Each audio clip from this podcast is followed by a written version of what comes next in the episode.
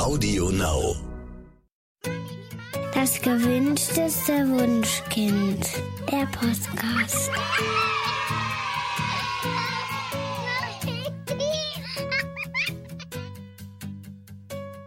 Hallo und herzlich willkommen zu Das gewünschteste Wunschkind der Podcast. Heute mit Daniel Graf. Und Katja Seide. Ihr Lieben, jetzt wird es ja langsam wieder etwas kälter und deswegen wollen wir heute über ein ganz spannendes Thema reden, nämlich müssen Kinder bei kalten Temperaturen unbedingt eine Mütze tragen. Mützen waren bei uns zu Hause nämlich ganz lange das Kleidungsstück, das Kinder immer dann tragen mussten, wenn wir Eltern gefroren haben. Und ich gebe es zu, außerdem habe ich auch einen kleinen Mützenfimmel. Ich habe mittlerweile gelernt, dass Menschen ein wirklich sehr extrem unterschiedliches Wärmeempfinden haben. Also während ich mir bei 10 Grad Außentemperatur ähm, eine ganz normale Allwetterjacke anziehe, friert meine Tochter selbst mit einer ganz einfachen Fließjacke nicht. Und mein Sohn, der ähm, holt bei diesem Wetter schon alles raus, was der Kleiderschrank irgendwie bietet. Also der zieht ähm, ja Unterhemdchen, äh, T-Shirt, am besten noch ein, ein Hoodie drüber und auch eine Fließjacke, manchmal sogar zwei. Und dann holt er schon die dicke Winterjacke mit Schal und Mütze raus. Die Fließjacke zieht er dann auch in beheizten Räumen gar nicht mehr aus und ähm, ja, schläft auch im Winter mit, mit einer extrem dicken Daunendecke, während meine Tochter wirklich ähm, ja so ein ganz dünnes Deckchen das ganze Jahr über hat. Das hat mich wirklich fasziniert zu sehen, wie unterschiedlich Kinder tatsächlich Temperaturen empfinden können eigentlich versuche ich ja immer, meine Kinder möglichst selbst entscheiden zu lassen, wie sie sich anziehen, weil sie es ja schließlich am besten wissen müssen. Nur in Bezug auf Mützen konnte ich irgendwie ganz, ganz lange nicht loslassen. Normalerweise haben wir unseren Kindern einfach immer eine aufgesetzt, also die waren das von klein auf gewohnt und haben dann auch gar nicht diskutiert. Aber irgendwann, ja, als meine Tochter ungefähr sieben Jahre alt war, schmetterte sie mir dann entgegen, ich will keine Mütze aufsetzen, als ich es mal wieder nicht sein lassen konnte, sich zu bitten, das doch zu tun. Und mir war immer ganz unwohl bei dem Gedanken, dass meine Kinder bei kälteren Temperaturen das Haus ohne Mütze zu verlassen, weil ganz tief in mir verankert war, im Winter ist eine Mütze einfach ein Muss. Aber irgendwann sagte dann meine Tochter total genervt, aber Mama, du trägst auch nie eine Mütze. Und ja, recht hat sie. Ich hasse Mützen. Also ich kaufe die super gerne, setze die allen Kindern äh, auf bei jeder sich bietenden Gelegenheit. Aber ich selbst trage keine Mützen. Also vielleicht, wenn es mal minus 15 Grad sind und ähm, der Wind um die Ohren pfeift. Aber dann eigentlich auch nur notfalls mal die, die Kapuze meiner Jacke. Also ich trage total gerne Mützen äh, und auch Echt? Ja, ich ähm, weiß. Relativ, ja, ich treffe dich immer Also mir ist, ohne, mir ist ohne Mütze extrem kalt. Das schaffe ich nicht. Ich trage die auch, wenn es äh, wärmer ist eigentlich. Aber ähm, es das heißt ja immer, dass äh, wir einen Großteil unserer Körperwärme über den Kopf verlieren. Also wenn ich das richtig im Kopf habe, sollten es irgendwie 45 Prozent sein. Und viele Menschen äh, glauben, dass äh, man eben sich erkältet oder auch Mittelohrentzündung bekommt, wenn, äh, wenn man jetzt keine Mütze aufsetzt. Ist das denn tatsächlich so? Ich habe mal recherchiert, ähm, gerade als meine Tochter anfing, die Mütze zu verweigern und habe dann gefunden, dass diese Aussage, dass wir etwa die Hälfte, heißt es manchmal, also 40 bis 45 Prozent unserer Körperwärme über den Kopf verlieren, aus einem Überlebenshandbuch für amerikanische Soldaten aus dem Jahr 1970 stammt. Also so alt ist das Thema schon. Man hat, war ganz witzig, damals eine Untersuchung gemacht und hat Probanden in spezielle Arktisanzüge gesteckt und äh, dann extremer Kälte ausgesetzt. Die hatten also einen Anzug an, der war komplett dicht, nur der Kopf blieb frei. Die waren natürlich so konzipiert, diese Anzüge, dass sie ganz, ganz wenig Körperwärme nur abgeben. Und die waren so gut isoliert, dass sich die Körperwärme dann ganz stark staute. Und um sich vor einer Überhitzung zu schützen, gab der Körper dann über den Kopf außerordentlich viel Wärme ab. Das war aber auch die einzige Stelle, wo er es tatsächlich konnte. Also hätten die Versuchspersonen beispielsweise ähm, mit geschütztem Kopf, aber ohne Schuhe in der Kälte gestanden, dann hätten sie die Körperwärme natürlich ausschließlich über die Füße verloren. Dann hieße es jetzt, wir verlieren unsere Körperwärme komplett über die Beine. Das heißt, wir verlieren gar nicht die meiste Wärme über den Kopf, sondern einfach über alle unbedeckten Körperteile? Genau, hätten wir das Experiment damals nämlich mit Badeanzügen statt den Arktisanzügen gemacht, dann ähm, hätte der Wärmeverlust über den Kopf nur 10 Prozent betragen, weil eben Arme und Beine unbedeckt gewesen waren. Im Winter haben wir ja aber alle Hautflächen normalerweise bedeckt. Dann verlieren wir tatsächlich die meiste Wärme über den Kopf, aber es ist eben nicht die Hälfte. Ne? Also kann man sich ja so vorstellen, wenn wir wirklich die Hälfte über den Kopf verlieren würden, dann müssten wir ja ohne Mütze ungefähr genauso frieren, als wenn wir komplett nackt wären und nur Mütze, Schal und Handschuhe tragen. Also äh. wir haben mal ein total interessantes Experiment zum Selbstausprobieren, aber ich würde prognostizieren, dass wir ohne Mütze weniger frieren als komplett nackig, aber mit äh, bedeckten anderen Körperteilen.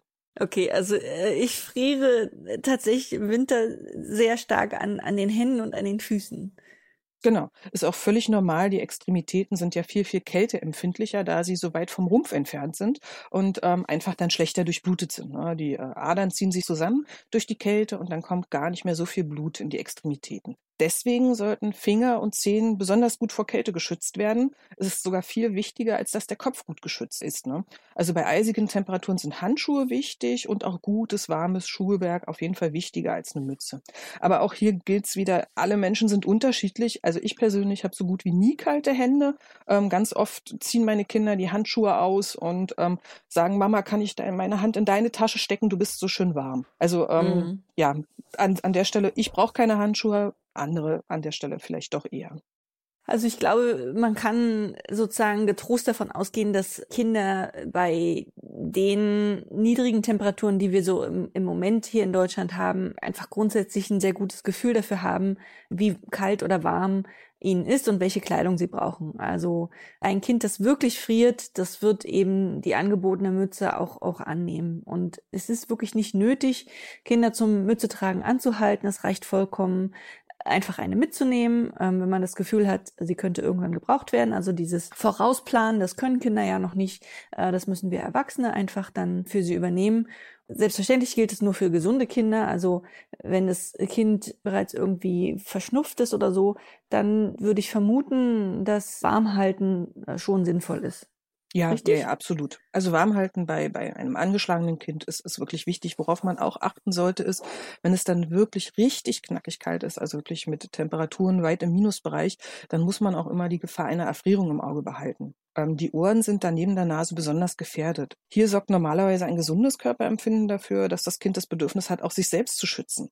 Ähm, wenn sich ein Kind dann doch noch weigert, eine Mütze zu tragen, kann man es ja vielleicht von Alternativen überzeugen. Also zum Beispiel Ohrschützer gibt's ja. Manche Kinder mögen auch für lieber ein Stirnband oder ein Kopftuch. Aber wenn sich das Kind das dann wieder vom Kopf zieht, dann muss man sich keine äh, Gedanken machen. Also mich hat meine Mutter früher immer wahnsinnig gemacht. In den ersten Lebensjahren hätte sie am liebsten dauerhaft eine dicke Fellmütze auf den Kopf gesetzt. Und wenn wir draußen spazieren waren, wurde den Kindern auch bei 20 Grad noch ein Mützchen im Kinderwagen angezogen. Und sie sagte immer, oh, die erkälten sich doch so schnell. Äh, ja, aber auch trotzdem sie die Mütze getragen haben, sich trotzdem ständig erkältet. Das ist ja auch normal, weil das Immunsystem äh, die Infektabwehr einfach äh, erst noch trainieren muss und dann sind kleine Kinder, so Kindergartenkinder, ja häufig fast dauerkrank. Das ist komplett normal. Hat denn das Tragen von Mützen wirklich einen Einfluss auf die Erkältungsanfälligkeit? So richtig einig ist man sich noch nicht. Also es gibt verschiedene Untersuchungen, aber äh, so richtig eindeutige Belege dafür, dass Kälte Erkältungen begünstigt, gibt es bisher nicht. Also einige sagen, ja, Kälte ist ein Risikofaktor, weil wenn der Körper friert, dann ziehen sich die Blutgefäße zusammen, um eine weitere Auskühlung zu verhindern. Und das Blut gelangt dann nur noch eingeschränkt in bestimmte Körperteile. Also sowohl Arme, Beine als auch natürlich die Nasenschleimhaut. Weniger Blut bedeutet auch weniger Abwehrzellen in diesen Körperteilen und das heißt, äh, die Erkältungsviren, die sich vor allem im Winter oft schon in der Nase tummeln ähm, und normalerweise vom Immunsystem in Schach gehalten werden, die haben es dann bei eingeschränkter Durchblutung natürlich leichter, sich zu vermehren. Eine Untersuchung der University School of Medicine Yale belegte tatsächlich, dass Kälte die Aktivität der äh, Abwehrkräfte herabsetzen kann. Da hat man in Petrischalen Gewebe aus den Atemwegen von Mäusen ganz gezielt mit Schnupfenviren infiziert und ähm, ja den verschiedensten Temperaturen ausgesetzt. Und je kühler das Gewebe aufbewahrt wurde, desto inaktiver waren tatsächlich die Abwehrzellen. Also während sie bei 37 Grad noch ganz effizient arbeiteten, ähm, hatten die Viren dann bei 33 Grad äh, schon viel leichteres Spielen. Aha. Das heißt, wir setzen unseren Kindern keine Mützen auf, sondern Nasenwärmer. genau, das wäre die Konsequenz aus dieser Untersuchung. Warum hat sowas eigentlich noch keiner erfunden? Ähm, es gab nicht. ja, das würde mir helfen tatsächlich. Ja, total. Also Nase friert bei mir auch relativ schnell. Ähm, Siehst du, noch eine Idee. Wir erfinden Nasenwärmer. es gab noch einen anderen Versuch, äh, das Kälte, Erkältungen begünstigt. Da hat ein Team um Ronald Eccles vom äh, Common Cold Center in Cardiff 180 Freiwillige frieren lassen. Und zwar sollten die ihre Füße für 20 Minuten in eiskaltes Wasser stellen. Ich weiß gar nicht, wie man Probanden für solche Tests findet. Allein ja. beim, äh, beim Zuhören wird mir schon ganz kalt. Und dann hat man einfach äh, geguckt innerhalb von fünf Tagen, wie es den Leuten ging. Und tatsächlich bekam jeder Dritte von den Probanden eine Erkältung. In der Kontrollgruppe ähm, war es aber nur jeder Zehnte. Aber die Untersuchung zeigt auch ganz deutlich, trotz einer wirklich extremen Bedingung, also wer friert dann schon freiwillig gerne 20 Minuten, blieben ja auch zwei Drittel der Versuchspersonen vollkommen gesund. Dann gab es noch einen anderen Versuch äh, von Wissenschaftler Doling, der setzte Menschen ganz unterschiedlichen Kältebedingungen aus. Und hier unterschied sich die Infektionsrate Überhaupt nicht. Walter Haas vom Robert-Koch-Institut sagt übrigens auch, Zitat, dass eine leichte Unterkühlung durch unzureichende Kleidung die Ansteckungsgefahr erhöht, ist nicht nachgewiesen. Viel entscheidender sei, ob man mit Erkältungsviren in Berührung kommt oder nicht. Doch selbst als man Probanden absichtlich Schnupfenviren in die Nase gab, konnte man keinen Zusammenhang zwischen den Kältebedingungen und den anschließenden Erkrankungen feststellen. Das wird sicherlich daran liegen, dass die einen Probanden halt ein gutes Immunsystem hatten. Also selbst wenn es tatsächlich zu einer Infektion kommt, dann kann das Immunsystem diese ja schon im Ansatz stoppen. Also je fitter das Immunsystem ist, eben durch gesunde Ernährung oder viel frische Luft und Schlaf und Bewegung und so weiter, das weiß man ja alles schon, desto höher ist einfach die Chance, dass es die Krankheitserreger vernichtet. Das heißt, es gibt wirklich viele verschiedene Faktoren, die eine Infektion beeinflussen. Und scheinbar ist das Frieren äh, nur ein sehr kleiner Baustein davon. Denn wenn keine Erkältungsviren vorhanden sind, dann kann man im Grunde ja ewig frieren, ohne dass irgendwas passiert. Aber warum erkälten wir uns denn dann trotzdem vor allem in den kalten Jahreszeiten? Naja, das liegt vor allem daran, dass wir uns in den Herbst- und Wintermonaten vor allen Dingen in gut beheizten äh, Räumen aufhalten. Und dort verteilen sich die Erkältungsviren dann besonders gut von Mensch zu Mensch. Die Heizungsluft ist relativ trocken und dadurch trocknen auch die Schleimhäute sehr, sehr schnell aus. Und ähm, die Erkältungsviren können sich dann auch wenn die Schleimhaut trocken ist, wieder viel schneller vermehren. Ich habe mir mal so ein Hygrometer gekauft, das misst quasi die Luftfeuchtigkeit in Räumen, weil ich mal herausfinden wollte, wie trocken unsere Luft im Winter wirklich ist und war total erstaunt, wie oft die Luftfeuchtigkeit unter dem Idealbereich von äh, 40 bis 60 Prozent lag. Teilweise waren es nur 10 Prozent. Da habe ich gedacht, okay, das erklärt natürlich, warum auch irgendwie sich die Kontaktlinsen irgendwie unangenehm anfühlen und warum man immer mal räuspern muss. Ich habe dann mal in, in, in, einem besonders kalten Winter einen Luftbefeuchter gekauft, also so, so, so ein Vernebler. Den gibt's in mhm. den Herzzeiten gerne beim, beim Discounter zu kaufen. Der, ähm, ja, der setzt die Luftfeuchtigkeit einfach kontinuierlich herauf. Und ja, habe auch gemerkt, dass das wirklich dabei hilft. Also die Infekte sind weniger geworden. Wenn es dann mal einen Husten gab, dann ähm, waren die Nächte auch deutlich ruhiger, einfach da durch die hohe Luftfeuchtigkeit dieser Hustenreiz sehr, sehr viel weniger wurde. Das heißt also, mhm. im Winter kann ich eher empfehlen, die Luftfeuchtigkeit heraufzusetzen, als ähm, ja, unsere Kinder mit Mützen zu bedrängen.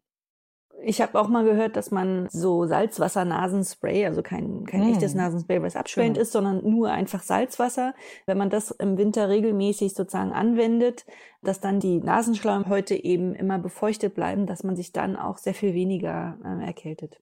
Genau, genau, für die Masochistischen ähm, unter uns äh, gibt es dann auch Nasenduschen. Mega unangenehm, aber es hilft wirklich sehr, sehr gut. Okay. Ähm, jetzt fürchten ja die Eltern von den kleinen Mützenverweigerern ähm, häufig auch, dass die Mittelohrentzündungen kommen durch, ja, durch Zug. Was ist denn da dran? Also da muss man zum Grundverständnis sagen, dass Mittelohrentzündungen ja nicht dadurch entstehen, dass Keime ins Ohr gelangen oder dass, kalt, dass die kalter Luft ausgesetzt sind, sondern eine Mittelohrentzündung ist in der Regel eine Folgeerkrankung. Also das heißt, wenn das Kind vorher eine Erkältung, eine Grippe oder eine Rachenentzündung hatte, dann wandern die Erreger dieser Krankheit durch die Nase, durch den Nasenrachenraum und führen dann zu einer Entzündung in der Ohrenschleimhaut. Aber wenn das Kind tatsächlich dann eine Mittelohrentzündung hat, dann ist das Tragen einer Mütze sinnvoll, weil die Wärme den Ohren gut tut. Aber man kann getrost sagen, dass niemals das Nicht-Mütze-Tragen der Auslöser für die Mittelohrentzündung war. Also jetzt, ich muss noch mal hier äh, so ein bisschen dich, dich ärgern und also ich trage zwar immer Mütze, das haben wir ja schon geklärt und meine Ohren sind immer warm, aber äh, meine Füße sind einfach sehr, sehr oft kalt. Mhm. Und ich habe das Gefühl, dass ich häufiger an mir beobachtet habe, dass ich tatsächlich krank geworden bin, nachdem ich eine Weile mit kalten Füßen irgendwie durch die Gegend gelaufen bin und gefroren habe. Also da habe ich auch mal nachgelesen, weil es mir nämlich ähnlich ging und habe dann herausgefunden, dass dieser Mythos dadurch entstanden ist, dass ganz, ganz viele Menschen als ganz, ganz frühes Frühsymptom einer Erkältung einfach frieren. Das ist so immer das, das Erste, was passiert. Und wenn dann wenige Stunden später die Erkrankung mit allen Symptomen ausbricht, ziehen sie den Schluss, oh, ich habe gefroren und bin gleich danach krank geworden. Das stimmt aber in den meisten Fällen nicht, sondern das Frieren war vielmehr das erste Anzeichen der Erkältung. Das heißt, zusammenfassend, wir müssen uns nicht sorgen, wenn unsere Kinder sich immer wieder die Mütze vom Kopf reißen oder erst gar keine tragen wollen, richtig? Genau. Also eigentlich hat ja jeder Mensch das Bedürfnis, nicht zu frieren. Und ähm, wenn ein Kind seine Mütze immer wieder vom Kopf reißt und warme Wangen oder warme Hände hat, dann kann man wirklich getrost davon ausgehen, dass ihm nicht zu kalt ist. Und wenn die Hände kalt sind, dann heißt es trotzdem noch nicht, dass das Kind friert. Ein ganz guter Indikator ist immer ja die Körperwärme in der Region zwischen den Schulterblättern. Wenn es dort warm ist, dann friert das Kind ganz sicher nicht. Ja, super. Aber wenn ich dann mit meinen kalten Händen äh, hinten an die, oh, das arme Kind, ehrlich. das ist ein blöder Test. Das wird, wird wahrscheinlich nicht sehr beliebt sein, nein. Ja. Lass uns doch abschließend noch kurz über Mützen für Neugeborene sprechen. In vielen Krankenhäusern wird Neugeborenen sofort nach der Geburt so ein dünnes Baumwollmützchen aufgesetzt. Ist das denn wirklich notwendig, dass Neugeborene diese Mützchen tragen? Das habe ich damals tatsächlich in der Klinik gefragt und die etwas lapidare, typisch Berliner charmante Antwort war, haben wir schon immer so gemacht. Also man, man, konnte mir jetzt nicht wirklich begründen, äh, warum man das tut. Ich vermute, dass das ein Überbleibsel aus den Zeiten ist, in denen die Kinder von ihren Eltern noch getrennt untergebracht waren. Also so eine Säuglingszimmer waren ja früher üblich. Da hat man das Kind nur zum Füttern bekommen, lange, lange Zeit. Denn normalerweise regelt intensiver Körperkontakt auch die kindliche Körpertemperatur. Also es wurde nachgewiesen, dass die mütterliche Haut wärmer wird, um das Kind aufzuwärmen, wenn das sich zu kühl anfühlt. Und umgekehrt kann die Mutter tatsächlich auch das Baby herunterkühlen, wenn es zu warm ist. Wenn diese Temperaturregulation natürlich ausbleibt, dann kann so ein Kind ganz einsam in seinem kalten Krankenhausbettchen tatsächlich schnell auskühlen. Ähm, und deswegen bekamen die Babys wahrscheinlich lange Zeit standardmäßig einfach Mützen verpasst. Und den Müttern wurde eindringlich empfohlen, den Kopf unbedingt dauerhaft warm zu halten. Was mhm. ja auch wiederum die Mützenbesessenheit meiner Mutter und meine entsprechende Prägung erklären könnte. Mhm. Ich würde mal sagen, also wenn jetzt das wirklich fürs Überleben zwingend erforderlich wäre, dass der Kopf so extrem warm ist, dann hätte die Evolution ja wahrscheinlich dafür gesorgt, dass alle Neugeborenen bereits mit so einer riesigen Haarpracht mhm. zur Welt kommen. Also spärlich äh, behaarte Babys wie meine, meine sind ja alle drei ja. mit Glatz auf die Welt gekommen, die sind ja aber offenbar evolutionsbiologisch nicht benachteiligt gewesen. Also tatsächlich auch wie meine Kinder, haben nicht wenige Kinder bis hin übers erste Lebensjahr total wenig Haare auf dem Kopf. Jetzt mal umgedreht, schadet es denn, wenn man Kindern ein Mützchen aufsetzt? Naja, also das behindert schon so ein bisschen auch das Kennenlernen und Kuscheln. Ne? Wenn ich immer darauf bedacht bin, dass äh, das Kind eine Mütze auf hat, der Kopf ist ja bei den Babys im Vergleich zur übrigen Körperoberfläche relativ groß und damit ist der natürlich auch für taktile Berührungen und Liebkosungen außerordentlich empfänglich. Und der Rest ist ja meist ganz, ganz sorgfältig verpackt und der, der wirklich wichtige Hautkontakt in den ersten Stunden und Tagen ist dann mit einer Mütze natürlich deutlich erschwert. Und schließlich mhm. riecht ja auch nichts auf der Welt schöner als der Kopf so eines kleinen Babys. Ja. Und da es wirklich keine einzige Studie gibt, dass Mützen zu irgendwas nutzen, kann man sie also wirklich getrost weglassen. Also wir reden über die Mützchen von mhm. Neugeborenen. Es geht hier um, um diese Neugeborenenhauben direkt nach der Geburt in geschlossenen Räumen. Also wenn Babys dicht bei der Mama äh, oder dem Papa auf dem Arm oder auf der Brust liegen, dann brauchen die Babys diese neugeborenen Hauben nicht. Wenn man mit Babys aber nach draußen geht, dann sind Mützen in den ersten Monaten tatsächlich wichtig, vor allen Dingen, wenn die Kinder keinen Körperkontakt zum Elternteil haben. Die Wärmeregulation funktioniert zwar auch im Tragetuch, aber häufig ist ja da kein direkter Körperkontakt, weil mhm. da ähm, Klamotten einfach dazwischen sind. Das heißt, die Wärmeregulation funktioniert dort auch nur eingeschränkt. Um es nochmal kurz zusammenzufassen, es ja. ist unproblematisch, wenn euer Kind sich ständig die Mütze vom Kopf reißt. Es wird wahrscheinlich nicht deswegen krank, aber trotzdem. Aber dann war wenigstens nicht die Mütze schuld. Das muss man immer als Training fürs Immunsystem sehen. Es ist einfach ganz normal. Man sagt, glaube ich, immer zehn Infekte in den ersten Lebensjahren pro Jahr sind vollkommen normal. Insofern müsst ihr euch an dieser Stelle nicht stressen. So viel die frohe Botschaft. Schön. ja. Das war ja Dann, mal ein erfrischend genau. kurzer Podcast. Ein erfrischend kurzer, kurz und knackig, aber wir haben alles gesagt, was wir wollten. In diesem Sinne ja. freuen wir uns das nächste Mal auf euch und sagen bis dahin Tschüss, ihr Lieben. Tschüss. Das war der Podcast vom gewünschtesten Wunschkind.